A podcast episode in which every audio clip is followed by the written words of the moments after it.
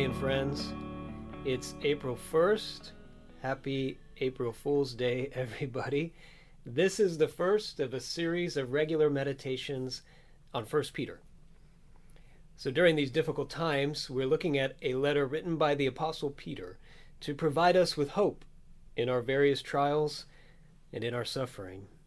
Today we're going to start by looking at just the first verse, 1 Peter 1 1. Let me read that for us. Peter, an apostle of Jesus Christ, to those chosen, living as exiles dispersed abroad in Pontus, Galatia, Cappadocia, Asia, and Bithynia, who are chosen. Let me ask you a question here as we begin. Where are you right now?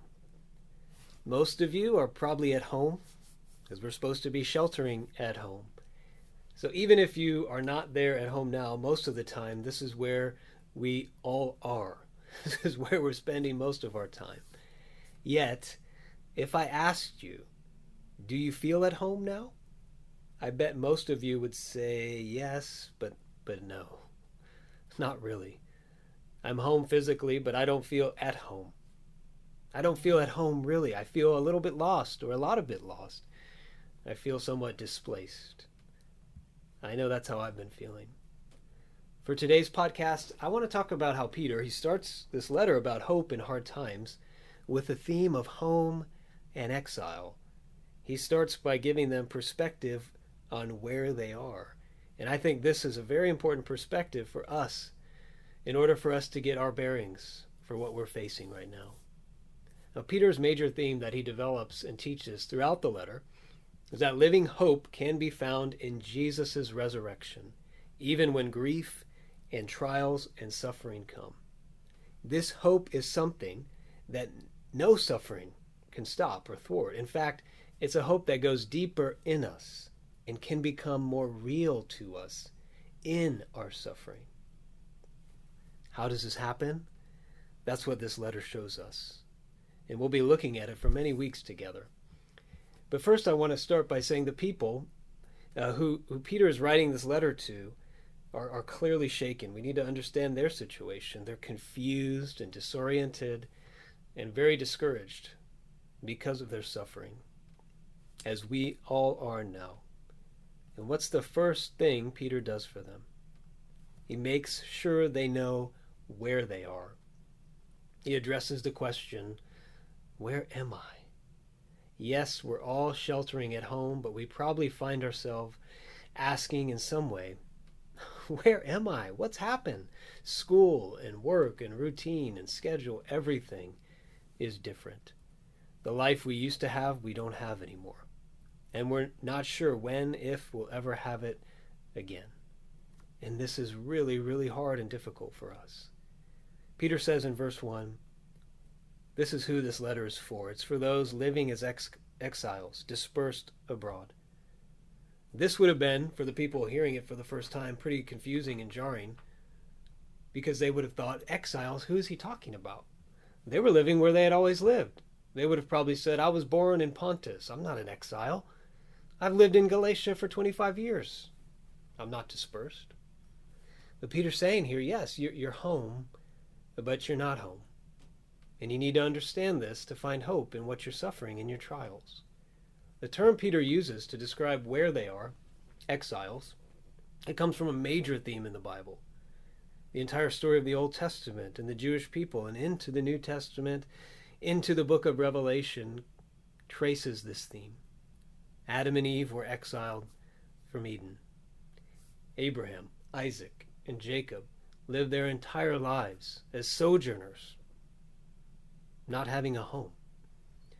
You move into the wilderness wanderings of Israel through the desert, and later to the people's exile from the land of Israel, where they were spread out all over the world.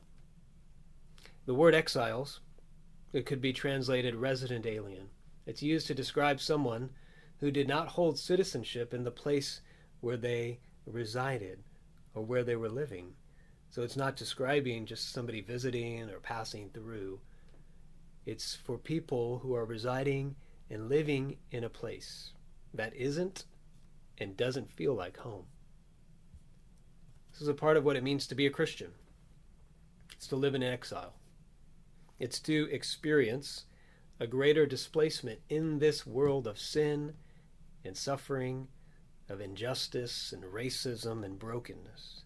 Because of what we believe, we know, and we groan for a world that is set free from all of this, our true and final home in the new creation. And here's where this letter comes in. When we suffer grief and various trials, our sense of exile is heightened and we feel it more acutely. This is what's happening to all of us now. So, how can this help? Being aware of this, this perspective of home and exile? Well, three ways. First, it validates our experience of exile.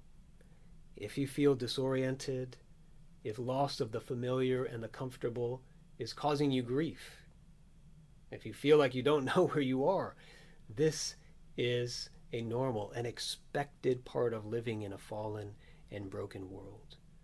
And when that brokenness reaches more closely into our lives, we feel it all the more. We should allow ourselves then to feel the grief, to feel the lament, to share how we are feeling with others whom we trust. Israel's experience of exile included grief and weeping and crying. It's a part of the experience of not being home. Psalm 126 says, Those who sow in sorrow, those who sow in tears, will reap with shouts of joy. Joy comes through the sorrow, not around it. And so we must pass through this season of grief and lament and weeping. It's a part of not being home.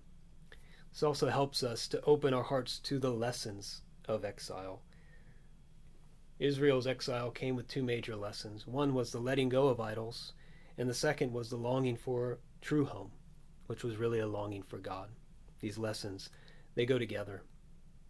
In exile, God was saying to his people, and anytime we experience exile more acutely, God is saying, here's what idols can give to you. Here's the best they can do. And for us now, this includes the idol of having our dream home, our dream life here and now in this world.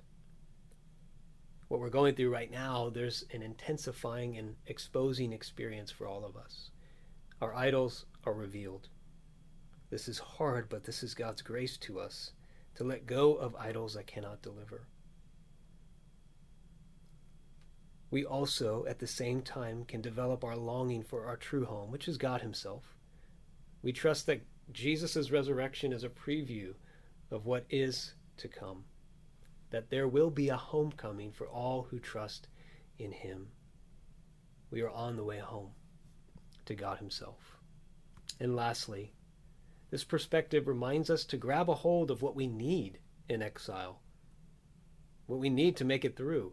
When you're not at home, you need reminders of home. This is how immigrant communities survive they gather together and remind themselves of their homeland. And it was in exile that Daniel began the practice of a three times daily prayer. He was three times praying towards home, praying towards Jerusalem and the temple. It was in exile that the Jewish people developed new practices of studying their law, the Torah, and gathering around the study of the scriptures. So, two of the most important practices that I want to commend to you during this time, practices that will sustain you, reminders of what is lasting and true and real, is first, set your heart towards home through regular meditation on Scripture and prayer, and maintain your connection to other exiles who are longing for home.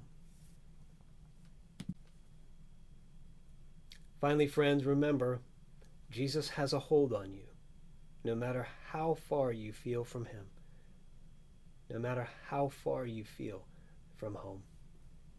John 14, he said, Do not let your heart be troubled. Believe in God. Believe also in me.